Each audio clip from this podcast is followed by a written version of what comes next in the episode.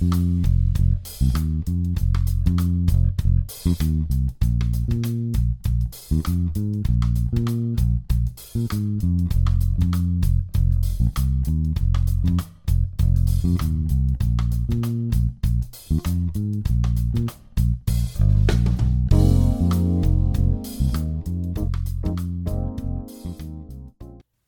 Hi, everybody. Welcome to Real Talk with Dawn Lael. And today's topic is Why Does My Mother Hate Me?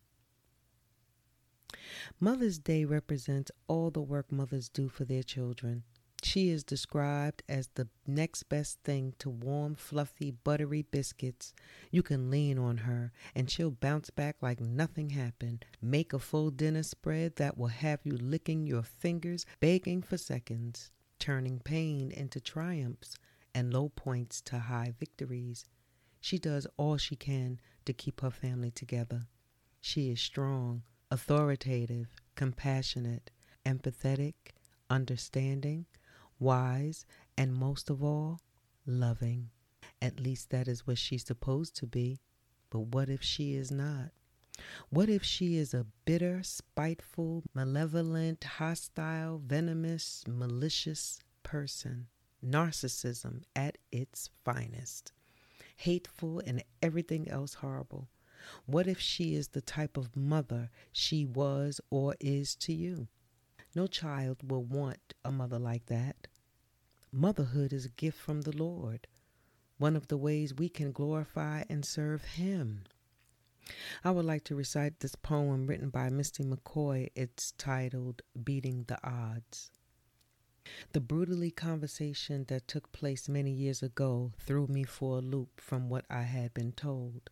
This decision was made way before I was born, extending from early uncomfortable positions that was formed. Harsh responses from her not to ever do it ever again a violation of my human rights is where it all began. Reality's dark cloud hung over me like a two ton crane, ready to fall on me only to be crushed once again. I was deeply afraid and didn't know what I should do. What he said to me made me feel abandoned and blue. Don't involve me. I don't want no parts of this. I got one and don't want no more. Now, this is the end of it. If you do this, you're doing it on your own. You can't even take care of yourself, little girl. You ain't grown. As the hot tears slowly rolled down my young face, frozen by fear and no recollection of this distorted place, his words were penetrating because I thought he could be my love, and anger crept up on me as I looked for the answer above. Shock waves went through my body, and I painfully became aware that it was all about him, not me, and that he did not care. My heart swelled, then exploded, leaking poison into my bloodstream, all the while thinking, how can human beings be so mean? His words cut me like a knife, and his actions showed he had no conscience by dismissing the creation of this situation of mine and his mess. He avoided the heavy glare and the tears in my eyes, and at that moment I knew that he was saying goodbye. I'll give you the money to get it done, and everything's going to be all right. Just like that, he turned to me, opened the door, and said good night. The cold chill that was left between us locked into my bones. This was just the beginning because I had serious explaining to do at home. Devastating news brought the house on the hill down as the fire started to spread, and strikes of stone went up, down, sideways, and all across my head. If that didn't make things worse, then she said, Go find some other place to claim your bed. Hey, whoa, whoa, hey, this can't be happening to me. No way. Getting dumped and chumped all in the same day? I was getting beat up left and right when family came down on me with all their might. At the end of the tunnel was dark and I could not see the light. Since the family was against me and my dilemma, saying, How dare you bring this grief on your mama?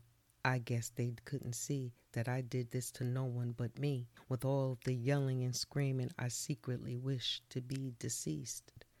I'm not taking care of that bastard, she'd say. You lucky I am not kicking your ass like my mama did me back in the day. My ears could not believe what they heard, For my pain, there was no concern, not from my family, not from the donor. It was decision time as I grabbed my head and wanted to holler with no place to go, no help from anyone, and in my pockets, not a single dollar. No peace would come to me. There seemed to be no way out. Seeing that I too was not playing, every day she's riding my back saying, You ain't having no baby in my house. I'm gonna put your ass out. The more intense things got, the more I resisted. I was the invisible girl no one saw and no one cared to listen. The head honcho was on the prowl, desperate to complete her mission. This was to change my mind after hearing my final decision.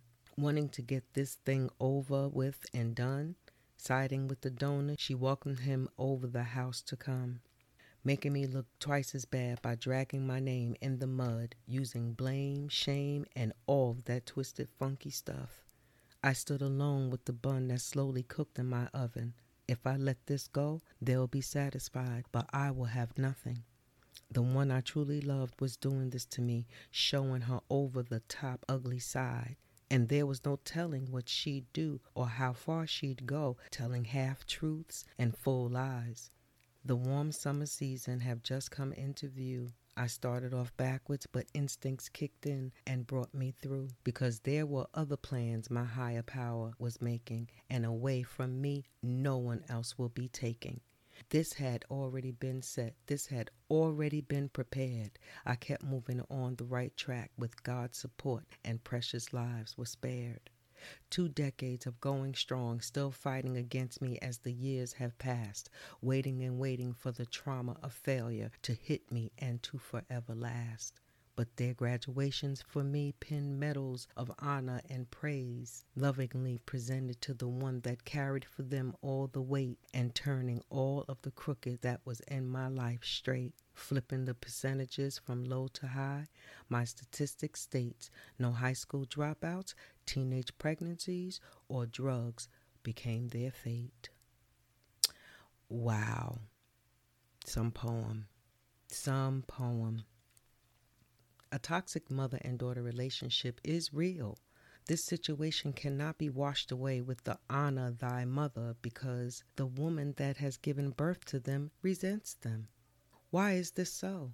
I believe that the mother is not satisfied with her own life and probably feels that if she didn't have children, she would be living her best life. She is reminded that her own life had been taken away, given to her daughter. Her dreams are no more. She becomes jealous of her daughter. She blames her daughter for her pain and takes her pain out on her, making the daughter the scapegoat. Of course, there are a kabillion and one other reasons as to why this is. Maybe the mother didn't want children. Only the mother knows how she really feels, and the daughter knows by her mother's actions towards her. This is a sensitive topic and no doubt real for some. My questions may sting, but I have to ask you Are you afraid of your mother? Have you ever wanted to share with your mother how you experience her? Does she run your life, boss you around, or bully you? Do you feel that she recruits others to help jump on you? Do you feel that she loves you? If any, how does she treat your children? And if God gave the choice for children to choose what kind of mother they want to have, would you choose the one you have? I offer some calming tools. Mothers are people too. They make mistakes and at times make the wrong decisions and subconsciously or unconsciously inflict pain onto their children. There are some things daughters can do to help herself through this situation. She can educate herself about her situation, read all of the self help books regarding her issue seek therapy, one who is cognizant of supporting her needs, not the needs of her mother. Write your mother a letter explaining how you feel about your relationship. Do not argue with her if she rejects you. Understand that either she doesn't understand or she doesn't want to be bothered with it. The daughter will have to accept the harsh realities that she may not get the relationship she wants with her mother and she must learn how to mother herself. Consider this no one is born knowing what to do about anything. Everyone must bump and feel their way through life, and it is up to the individual to learn from their mistakes. When mom is out of order, this level must be made straight and just. The work must be done so that the generation isn't destroyed. Thank you for listening in to Real Talk with Dawn Lael.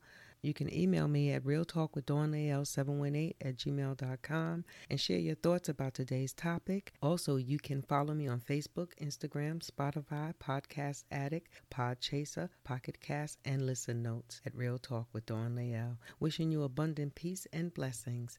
Bye for now. Thank you.